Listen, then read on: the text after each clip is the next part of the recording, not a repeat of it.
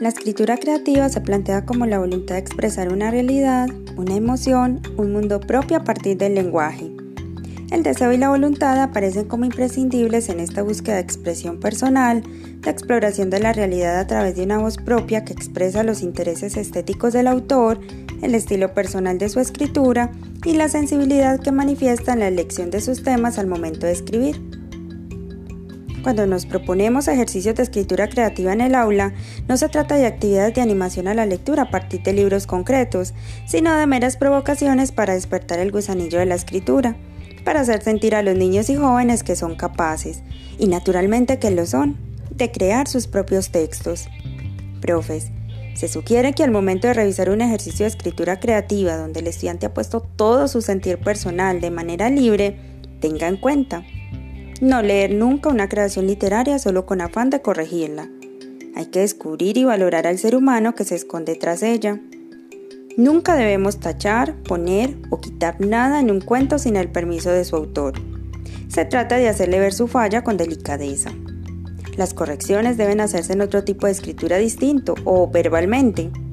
También tengamos en cuenta que cuando escribe libremente el estudiante, se enfrenta con sus problemas, los comparte con nosotros, los recrea y se atreve a reconocer que el mundo que lo rodea también es conflictivo. Narra y luego él mismo trata de hallar una salida, un desenlace, y de no encontrarlo, crea fórmulas imaginativas y mágicas que le ayudan a trascender el conflicto y a sobrevalorar el gran o pequeño drama que lo agobia. Para el estudiante crear una historia que brote espontáneamente de su interior es una motivación definitiva y en muchos casos una catarsis. También dejemos que sus ilustraciones sean libres y totalmente creativas. No es el momento de exigir la perfección que marcan los cánones escolares para el dibujo. Si pinta un cielo verde o amarillo o quizás negro, es la expresión de sí a través del color.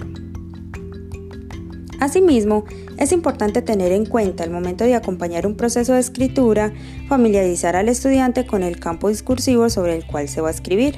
Por ejemplo, si van a escribir poemas, que se lean varios antes de enfrentarse a la lectura de uno, para analizar los aspectos teóricos y los recursos utilizados por el escritor. También es importante considerar que la libertad no favorece la creatividad, por el contrario, las reglas de juego cuanto más precisas, más acudizan el ingenio. Según Ramón Esquer, en la expresión escrita interviene la composición y la fantasía, aunque necesitará de una experiencia previa sobre lo que se va a escribir. El hombre no crea de la nada, sino a partir de algo preexistente. Entonces, profes, para fomentar la escritura se pueden utilizar detonantes como fotografías, películas, canciones, pinturas, también discursos, diarios, biografías, enciclopedias, manuales, diccionarios, para que a partir de estos pretextos crear nuevos textos.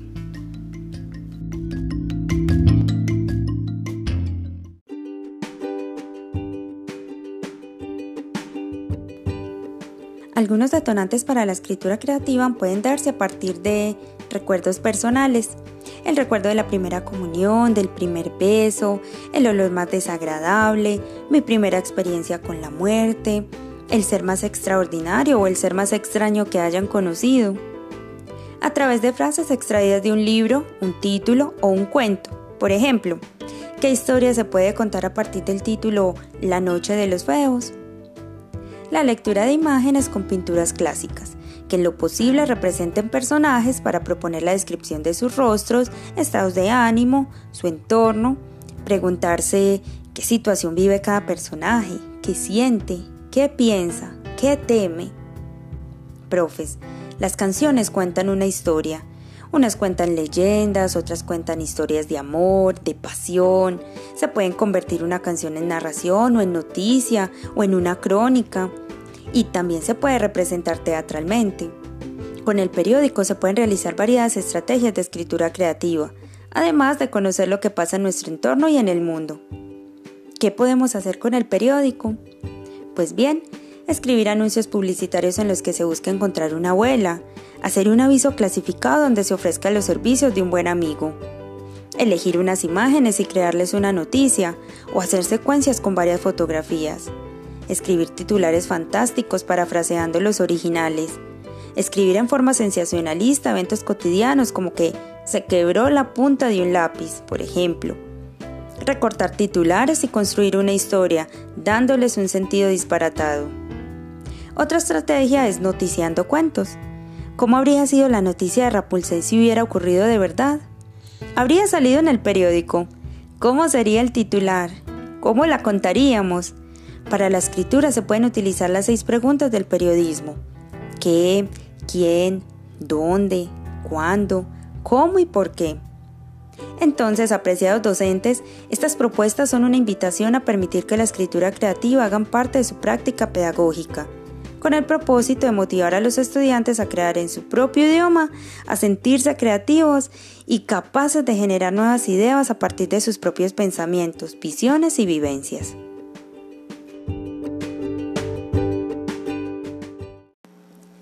¿Qué se puede hacer desde el aula? Recuerden que los adolescentes en edades entre los 13 a los 15 años deben ir avanzando en su proceso lector y adquirir hábitos en los que la lectura sea una herramienta para el aprendizaje autónomo. Para esto se sugieren secretos y conjuros para sacarle el jugo a los libros de información. Algunas estrategias pueden ser que el estudiante tenga muy claro para qué y por qué está leyendo determinado texto informativo cuando se tiene un motivo claro para leer, es más fácil recordar lo que necesita saber. Antes de leer se, debe mirar el título, los subtítulos y los resaltados para hacerse una idea de cuál puede ser el contenido del texto. Cuando se comienza una lectura, también deben preguntarse qué se sabe sobre el tema que se está leyendo y cómo se relaciona lo que está leyendo con lo que sabía. A medida en que se lee, se debe estar seguro de que se entienden todas las palabras. Estas pueden ser claves para entender el texto. Si después de haber leído tres o cuatro párrafos no se está entendiendo el contenido, es importante buscar la parte que genera confusión y releerla, leer más despacio, mirar de nuevo fotos o títulos y hacerse preguntas. En la comprensión de un texto informativo no se trata de recordar todas las palabras que se leen, Solo hay que recordar los conceptos más importantes. Para ello se puede recurrir a las siguientes preguntas. ¿Quién? ¿Qué? ¿Cuándo? ¿Dónde? ¿Por qué? ¿Y cómo? Las respuestas a estas preguntas son, por lo general, los detalles importantes. Para encontrar la idea principal de un texto, se elige una o dos palabras para definir el tema. Se relee pensando qué es lo más importante que se dice acerca de él se escribe una frase que incluya el tema y lo que se dice de este, y ahí está la idea principal. Otra estrategia es explicar lo que dice el texto con las propias palabras. Para esto se hace un sumario de la lectura para recordar mejor lo que se leyó. Así es más fácil explicar con las propias palabras la idea principal y los detalles que la soportan. Para finalizar, es importante invitar a los estudiantes que antes, durante y después de la lectura se pregunten qué piensan acerca de lo que dice el texto que están leyendo. Algunas preguntas claves pueden ser, ¿qué tan importante es este tema? ¿Qué tan serio es el autor? ¿En qué se basa para hacer sus afirmaciones? ¿Qué me aporta a mí lo que está diciendo? ¿Qué más me gustaría saber sobre este tema? ¿Cuáles son los libros más recomendados para estas edades? El programa Mil Maneras de Leer recomienda algunos libros que casan muy bien a la horma de cualquier zapato en adolescentes de 13 a 15 años. Recuerden que estos y otros más estarán sugeridos en el blog del lenguaje. Inventos de un siglo que cambiaron el mundo, momias de Egipto, el extraño caso del Dr. Jekyll y Mr. Hyde, preguntas al amor de 11 a 14, Marco Polo y su época, Crea tu propia reserva natural y El origen del hombre, La mano nos hizo humanos. Profe, para lograr encantar a sus estudiantes con la literatura, una estrategia importante es la lectura en voz alta. Sin embargo, si quiere evitarse una sinfonía de bostezos, cuídese de seguir leyendo un texto en voz alta sabiendo que los estudiantes no están siguiendo la historia o se están durmiendo. Evite forzarlos a investigar aspectos aburridos del libro, como por ejemplo copiar de una enciclopedia cinco páginas sobre la biografía del autor. Obligarlos a continuar una lectura, aunque estén aburridos con ella, sin ayudarles a explorar otros caminos. Exigirles leer en voz alta un texto nuevo de manera correcta, respetando signos de puntuación y con buena entonación, sin permitirles antes familiarizarse con él. Por lo general, no hay mejor somnífero que oír leer mal a un compañero. Y por último, y no menos importante, escoger por ellos los libros que tienen que leer, así sea los que a usted le encantaban cuando era niño. En esta ocasión, compartiremos consideraciones y estrategias de lectura para adolescentes de 13 a 15 años y tomaremos como referente la propuesta del programa Mil Maneras de Leer de Administración Nacional. Esta serie recomienda para esta edad libros que se puedan adaptar a las diferentes formas. Libros científicos, de misterio, de historias de amor, de aventura, sobre los animales y el campo, acerca del origen del hombre y los misterios del cuerpo humano. Libros para reírse y divertirse, y también libros con propuestas creativas como manualidades y arte. Estos títulos ustedes los pueden encontrar en el blog de lenguaje del programa Alianza. ¿Se han preguntado alguna vez de qué manera se puede abordar la lectura con adolescentes entre los 13 y los 15 años? Pues bien, les sugerimos diseñar proyectos o secuencias didácticas para tratar temas relacionados con la literatura o con cualquier área del conocimiento. El tema lo puede elegir usted de acuerdo con los intereses y necesidades del grupo. Algunos ejemplos de proyectos que se pueden realizar son lectura de una obra literaria complementada con otras lecturas sobre el autor, la época, los temas que trabaja, entre otros. Comparación de varias obras literarias del mismo autor. Comparación de varias obras literarias que tratan el mismo tema. Investigación de un tema o problema solo a partir de libros de información y videos documentales.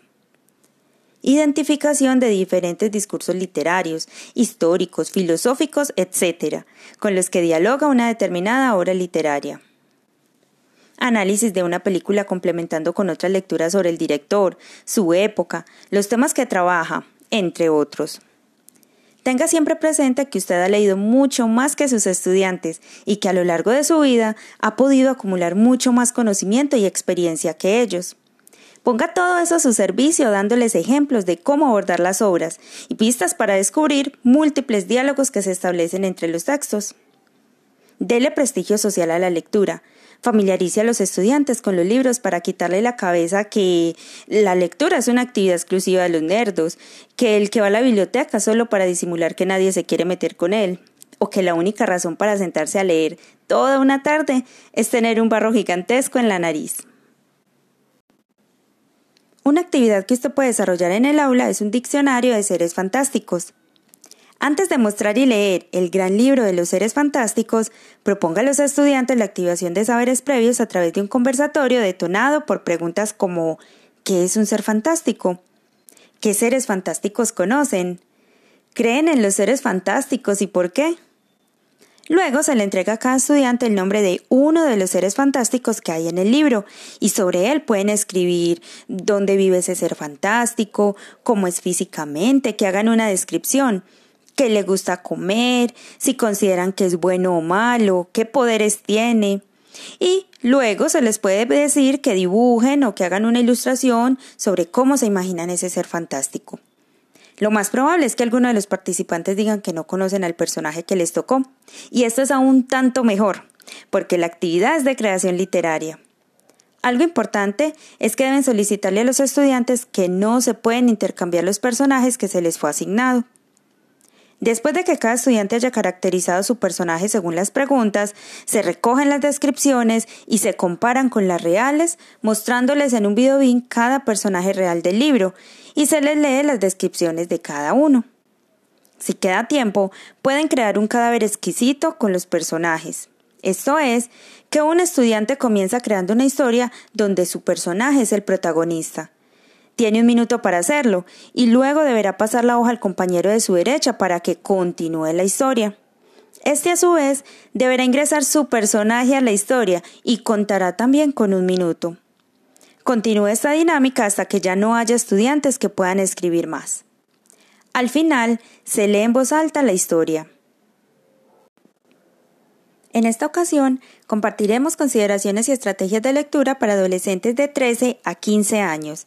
En esta edad se recomiendan libros científicos, de misterio, de historias de amor, de aventura, sobre los animales y el campo, acerca del origen del hombre y los misterios del cuerpo humano, libros para reírse y divertirse, y también libros con propuestas creativas como manualidades y arte. Estos títulos ustedes los pueden encontrar en el blog de lenguaje del programa Alianza. ¿Se han preguntado alguna vez de qué manera se puede abordar la lectura con los adolescentes entre los 13 y los 15 años? Pues bien, les sugerimos diseñar proyectos o secuencias didácticas para tratar temas relacionados con la literatura o con cualquier área del conocimiento. El tema lo puede elegir usted de acuerdo con los intereses y necesidades del grupo. Algunos ejemplos de proyectos que se pueden realizar son lectura de una obra literaria complementada con otras lecturas sobre el autor, la época, los temas que trabaja, entre otros. Comparación de varias obras literarias del mismo autor. Comparación de varias obras literarias que tratan el mismo tema. Investigación de un tema o problema solo a partir de libros de información y videos documentales. Identificación de diferentes discursos literarios, históricos, filosóficos, etc., con los que dialoga una determinada obra literaria. Análisis de una película complementándola con otras lecturas sobre el director, su época, los temas que trabaja, entre otros.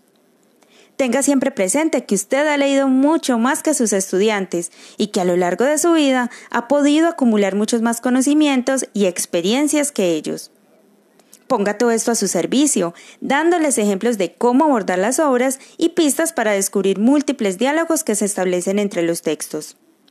Dele prestigio social a la lectura. Familiarice a los estudiantes con los libros para quitarle de la cabeza que la lectura es una actividad exclusiva de los nerdos, que el que va a la biblioteca solo para disimular que nadie se quiere meter con él, o que la única razón para sentarse a leer toda una tarde es tener un barro gigantesco en la nariz. En esta ocasión compartiremos consideraciones y estrategias de lectura para lectores de 16 años en adelante. En esta edad se recomiendan los libros sobre historia, literatura, filosofía, ciencias de la salud, física, el arte y su historia. Títulos que podrán encontrar en el blog de lenguaje del programa Alianza. ¿Se han preguntado alguna vez de qué manera se puede abordar la lectura con estudiantes de 16 años en adelante? Dele prestigio social a la lectura. Esto no es fácil lograrlo, pero se puede probar las siguientes estrategias. Identifique los líderes y póngale especial atención para convencerlos de que lean. Diseñe una campaña publicitaria que asocie la lectura con las actividades que a ellos más les gusta. Recurra al cine y al teatro. Busque películas que se basen en algún libro y compare las dos versiones. Haga énfasis en que los buenos actores y compositores de la música que sus estudiantes escuchan necesitan de la lectura para su trabajo. Destaque la importancia de estar bien informado para ser una persona interesante y atractiva. Relacione la lectura con la aceptación social. Piense un poco como un publicista, su producto es la lectura. Destaque permanentemente la importancia del manejo de la información para ser exitoso. Aprovecha que sus estudiantes van a salir pronto de la escuela y hágale énfasis en la importancia de la lectura para tener éxito en la universidad o en su vida laboral.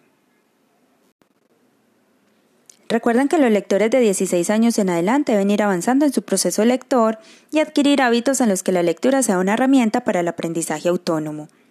Lograr una buena comprensión lectora es un proceso que dura muchos años y como la práctica de cualquier instrumento musical o de cualquier deporte requiere avanzar destrezas importantes. Para eso también es importante tener en cuenta que para abordar un texto debe considerarse tres perspectivas diferentes. Lo intratextual, que hace referencia a la organización del texto. Teniendo en cuenta que existen diferentes tipos de textos, como los comparativos, los descriptivos, los científicos y los informativos, se puede enseñar a los estudiantes que al momento de leer un texto es importante aprender a identificar los conceptos y las ideas principales y analizar cómo están organizadas. Para ello resulta de gran utilidad recurrir al subrayado y a la elaboración de esquemas, cuadros sinópticos y mapas conceptuales. La perspectiva intertextual habla de las relaciones entre los textos, es decir, el análisis que tiene el texto que se está leyendo con otros. Aquí se trata de descubrir o aclarar en qué texto se basa lo que se está leyendo, qué fuentes primarias se utiliza, con qué partes está de acuerdo y a cuáles refuta o cuestiona. Es importante aprender a comparar dos o más textos, teniendo en cuenta las fechas en que fueron escritos, la idea principal, qué hipótesis sostiene, la manera como la explican o la demuestran, la seriedad de las fuentes con las que se basa y la perspectiva desde donde se aborda el tema. Cuando queremos saber de dónde salió determinado texto, hablamos de una perspectiva extratextual. Aquí el estudiante se ocupa en saber del contexto en el que se produjo el texto. Para hacer este análisis se debe conocer sobre el autor, su momento histórico, su corriente de pensamiento, sus creencias y su ideología, y ver cómo estos aspectos condicionan o aparecen en el texto. No olvide por la posible intencionalidad con la que se escribió determinado libro, el para qué, para quién y por qué se escribió. Si está dirigido a un especialista, al público en general o a jóvenes. Si es un ensayo donde el autor quiere probar una teoría que ha descubierto después de mucho estudio. Si es una síntesis sencilla de las teorías de varios autores, pues entre otros. A continuación les contaremos algunos secretos y conjuros para leer una obra literaria leer la obra e informarse sobre dónde, cuándo y quién la escribió. Para situar a los estudiantes en este contraste, es importante leer la obra teniendo como mínimo lo que estaba pasando en el país y en el mundo cuando el autor la escribió, sobre cómo lo veían, sentían y representaban en su mente los hombres y mujeres de ese momento, incluido el autor. Descubrir el material social que la obra transforma, es decir, el enmarcar la obra en un momento histórico, es más fácil entender el aspecto de la realidad que retoma, por ejemplo, la guerra, la violencia, el amor, la traición, un problema social, un hecho histórico, etc. Asimismo, los grupos sociales y la visión que tiene de este hecho los implicados, o los políticos, los intelectuales, los periodistas, las mujeres o el propio autor. También realizar un análisis estructural de la obra, donde se tiene en cuenta un nivel superficial, donde se analizan los personajes y la manera como representan los conceptos que quieren trabajar en el relato. Y en un nivel profundo se analiza el sistema de valores o conceptos sobre los cuales se construye el texto. Profe, no hay recetas para analizar obras literarias. Lo más importante es que los estudiantes lean obras de buena calidad, pues la experiencia, las habilidades y los conocimientos que se adquieren al leer no se reemplazan con ninguna metodología de análisis. Una actividad que usted puede desarrollar en el aula es la siguiente. Plantee con los estudiantes una conversación en torno a las dificultades de la comunicación. Para ello puede preguntar ¿qué es un chisme? ¿Cuál es el peor chisme que le han contado? Sin nombres propios. ¿Alguna vez ha dicho un chisme? ¿Le gustaría ser víctima de un chisme? ¿Qué pasaría si solo pudiera comunicarse por señas? Después de hablar con los estudiantes, puede explicarle la intencionalidad de la comunicación y sus características. Al finalizar el conversatorio y la explicación, realice la lectura de ¿Eres tú? de Isabel Minos Martins y Bernardo Calvao y pregunte a los estudiantes sus opiniones frente a lo leído. A continuación, establezca cuatro grupos de estudiantes. El número de equipos puede variar según la cantidad de estudiantes que tenga usted como docente. Y pídales que se formen en fila. Pida al último estudiante de la fila que dé la espalda a los demás integrantes. Al primer estudiante de cada fila, entréguele una hoja y un marcador y al último de cada fila, dígale un adjetivo, verbo o sustantivo que encuentre en el libro leído. Por ejemplo, distraída, comer, plátano o lagartija. Haga que este último estudiante de la fila toque a quien esté enfrente de él para que lo pueda mirar y hacer la representación de la palabra que usted le dijo, pero usando únicamente el cuerpo, sin decir una palabra ni hacer ningún tipo de sonido. Este a su vez tocará al compañero que le sigue repitiendo los movimientos y tratando de pasar el mensaje hasta el primero de la fila, quien debe escribir el mensaje que cree es correcto. El equipo vencedor será el que más palabras haya adivinado correctamente. Puede finalizar la actividad mostrando el libro de imágenes Teléfono descompuesto de Ea Bremen y Renato Moriconi y preguntando a los estudiantes qué podría decir cada personaje en el libro. Procure cerrar el taller reflexionando con los estudiantes frente a lo vivido en las actividades. El programa Mil Maneras de Leer recomienda algunos libros que calzan muy bien a la horma de cualquier zapato, en lectores de 16 años en adelante. Recuerden que estos y otros más estarán sugeridos en el blog del lenguaje.